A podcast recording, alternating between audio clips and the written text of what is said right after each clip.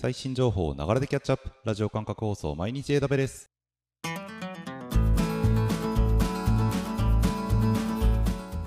おはようございます。サーバーアークスの加藤です。9月の24日、今日も最新のアップデートを皆様にお届けしていきます。電車に乗りながら、ご飯を食べながら、ちょっとしたながら時間で気軽にキャッチアップしていきましょう。放送のフィードバックは YouTube のコメント欄または Twitter のハッシュタグサバワにて投稿お願いします。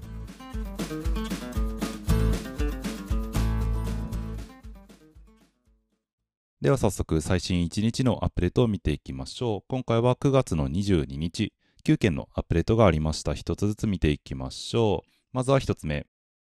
AWS パースペクティブを発表。はい。Twitter とかでも結構話題になってましたね。AWS パースペクティブ。こちらサービスというよりはソリューション実装としてソリューションライブラリの方に新しく発表されたものになっています。で、何かっていうと AWS アカウントに存在しているリソースの状況を WebUI を使って確認できるようにしてくれるようなものになっていて、構成図を簡単に言うと出してくれるというようなイメージですね。AWS の各種サービスを使って実装することができるというものになっています。なので、サービスではなくてソリューションということなので、クラウドフォーメーションのテンプレートが用意されていて、それを使って自前でその環境を作ってあげると、そういった機能が提供されるものを作ることができるという形になります。で、大体手順的には30分程度で作成は可能ということですし、純粋に実装としても結構参考になりそうな、なんか Neptune とか使ってたりとかして、結構機能としても面白そうなので、ぜひですね、AWS 環境内のリソースパッて見えるようにしたいとかいう方はですね、AWS パースペクティブご確認いただけるといいんじゃないかなと思います。では次2つ目いきましょう。 AWS マネージメントコンソールのナビゲーションヘッダー、フッターが更新。はい、AWS マネジメントコンソールのヘッダーの部分とフッターの部分ですね。こちらが更新されました。なんかダークモードっぽいような、ちょっとフラットな印象なデザインに変わっています。で、あと使いやすさが改善ということで、結構地味に機能としても変わっていて、例えば最近アクセスしたサービスっていうセクションがあったんですけど、ここが今まで5個しか表示されなかったのが15個まで表示されるようになったりとか。あとはお気に入り、ピン止めの機能がもともとあったと思うんですが、あれが、見た目上なくなって、そのサービスタブを開いたところにお気に入りサービスとして表示できるようになりました。で、ピン止めの時はなんかピンのボタンを押してドラッグ&ドロップで登録みたいなことをしてたんですけれども、今回のアップデートでサービスの横に星マークが出たので、そこをクリックしてあげるとお気に入り登録できるっていうようになったりとか、あとはキーボードを利用してナビゲーションメニュー項目にアクセスできるようになるみたいなアップデートも入っているみたいですね。ちょっとどういう操作感になるのかっていうのがまだ確認できてないんですけれども、そんなこともできるようになったようです。ということでですね、より見やすく使いやすくなったということなので、ぜひ皆さんもですね、マネコンのナビゲーションヘッダーフッター、こんなところ変わったんだなみたいな確認していただけるといいんじゃないかなと思います。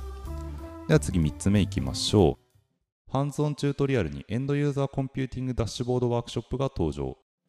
ハンズオンチュートリアルというページがありまして、こちらにハンズオンでいろんなリソースを構築できるようなチュートリアルの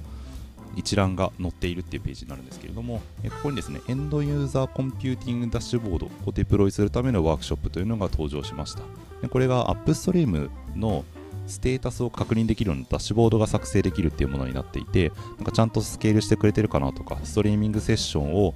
コンソールに入ることなく管理することができたりとかっていうことが可能なダッシュボードになっています。で、ヘルプデスクのメンバーが使うようなものが想定されているということで、なんかエンドユーザーコンピューティングでアップストリーム使ってるよっていうような時にダッシュボードを使いたいという場合は、こちら見ていただけると簡単にダッシュボード作れると思いますので、ご確認ください。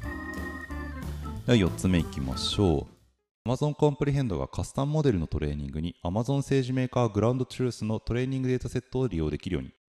はい、Comprehend 自然言語処理サービスですね。こちらがカスタムモデルを作ることができる機能を持っているんですが、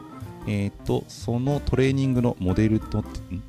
そのトレーニングを作るときのデータセットとして、グラウンドトゥルースで生成したデータセットを使えるようになりました。で、グラウンドトゥルースはトレーニング用のデータセットを簡単に用意することができるというサービスですね。なんか大量のデータに対してラベル付けをしたりとかっていうのが簡単にできるというものになっていて、で、これを使って生成したトレーニングデータを使ってコンプリヘンドの学習を行うことができるようになるという感じになります。データの要因に時間を割かずにカスタムエンティティの認識とかカスタム分類モデルの構築など、コンプリヘンドのカスタムモデルのトレーニングができるようになります。では次5つ目いきましょう。 AWS セキュリティハブが複数 AWS アカウントをまたいだパッチコンプライアンスの調査結果を表示できるように。セキュリティハブ上でパッチルールに準拠していない全アカウントの全異質インスタンスを単一のダッシュボードで確認することができるようになりました。パッチマネージャーがパッチのルールに基づいてパッチコンプライアンスの結果っていうのも生成してくれるんですけれども、これをセキュリティハブに自動で送信するようになったということで、もともとセキュリティハブ有効になっている場合にはすでにもう自動でこの検出結果が表示されるような設定が入っているとのことです。逆に有効になっていない方はセキュリティハブを有効にするだけでこの機能使えるとのことなので、ぜひご確認ください。では次6つ目いきましょう。 AWS Fargate がデフォルトのサービス上限を引き上げ。Fargate を利用する ECS、EKS 両方がサービス上限を引き上げました。同時実行できる ECS タスク、EKS ポッドが500までアップしたということで、オンデマンドのタスクについては100から500に、スポットのタスクに関しては250から500にそれぞれアップされたということです。でさらに引き上げのリクエストも可能ということなので、デフォルトのソフトリミットが変わったっていうだけの話ですね。ご利用されている方も勝手に新しい上限値が適用されるということですし、すでに500以上に上限を引き上げていた場合にはそのままの値が使うことができるということなので、ご安心くださいという感じですね。Fargate ご利用の方ご確認ください。では次7つ目いきましょう。Amazon DocumentDB が集計ステージを追加。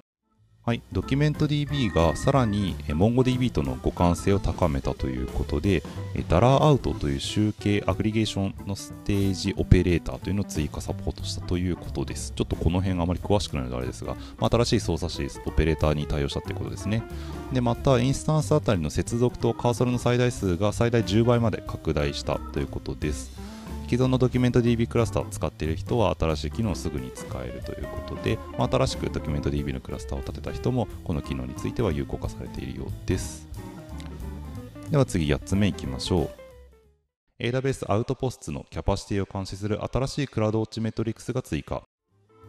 クラウドウォッチメトリクスに2つのメトリクスが追加になりました。Used Instance Type Count、Available Instance Type Count という2つで、Outposts 上でいくつのインスタンスタイプが利用されているか、あるいはいくつのインスタンスタイプが利用可能なのかというのを確認することができるものになっています。Outposts を使っている場合にはですね、追加費用なしで見れるようになるということなので、ご利用の方はご確認ください。では次、最後9つ目のアップデートです。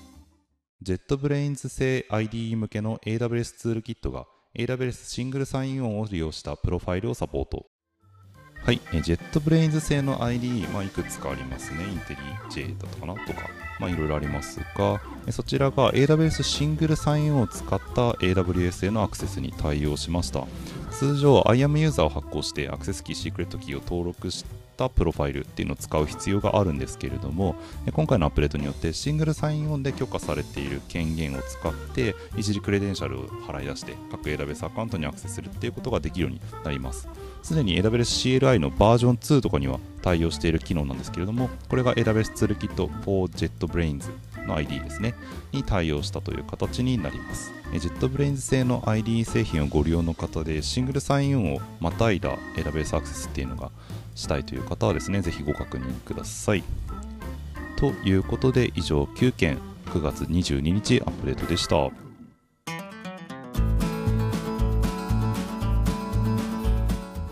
繰り返しになりますが、放送のフィードバックは YouTube のコメント欄または Twitter のハッシュタグサバワにて投稿お願いします。また次回毎日 AWS お楽しみに。ではでは。